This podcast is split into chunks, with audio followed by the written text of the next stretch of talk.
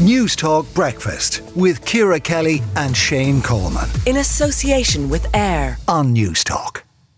Now, a Wexford councillor is calling for the government to introduce legislation which would require shops and supermarkets to have lottery tickets and scratch cards for sale in a special cordoned off area, similar to the laws introduced around the sale of alcohol back in 2020. And Sinn Féin councillor Davy Hynes joins us now on this.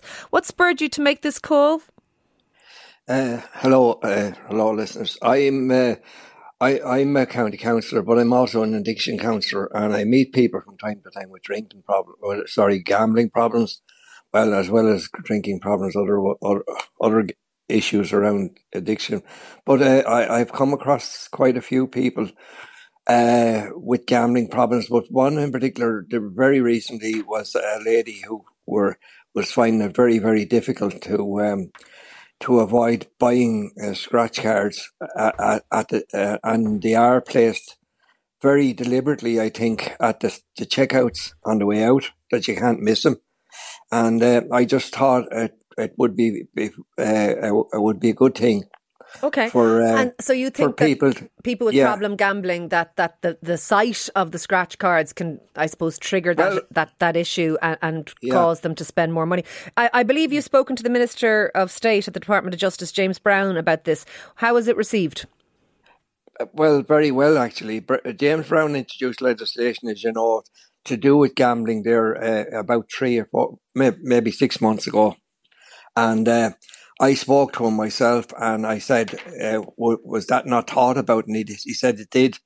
But the impression I got uh, from him, there was a lot of uh, pushback from um, the National Lottery people. And uh, anyway, it didn't, it didn't go in, but he did say that it, it's something that should be considered.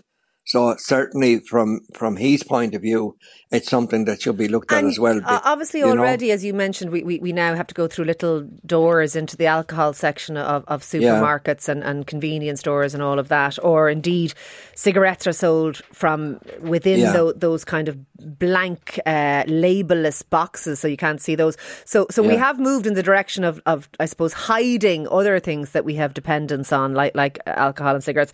Do you think in, in years to come, that this is going to happen now, and that in fact we will look back on a time when you could just buy scratch cards at the till as as something that is a, a, throwback. Yeah, well, I hope so. I mean, the whole thing with gambling, and that's not just uh, this particular issue. Uh, like it's become so uh, insidious and pervasive. I mean, online now is not like the day when you could um, you had to go to your your local no, uh, betting different. shop and so on it's a different now. You can do it all up in your room. I meet people who are in serious debt because of uh, a, a, gambling issue. Okay. And uh, whatever needs to be done now, there was a program the other night on uh, RTE regarding that issue and uh, about advertising in general. Yeah. And uh, no, no, it's, Norway it's, has has outlawed uh, ads on um, on gambling, yeah. and uh, we is, should be following It is certainly, Davy, a, an interesting proposal, and I'd love to know what people think, and we'll ask them this morning. Thank you for speaking to us. That is Davy Hynes, there, Sinn Féin councillor uh, from Wexford. Let us know. Do you agree? Do you think? Uh, Davy is right that scratch cards and the lotto and those types of things that they should, like alcohol, like cigarettes, be kind of removed from view. We'd love to hear from you. 087 1400 106. WhatsApp us now.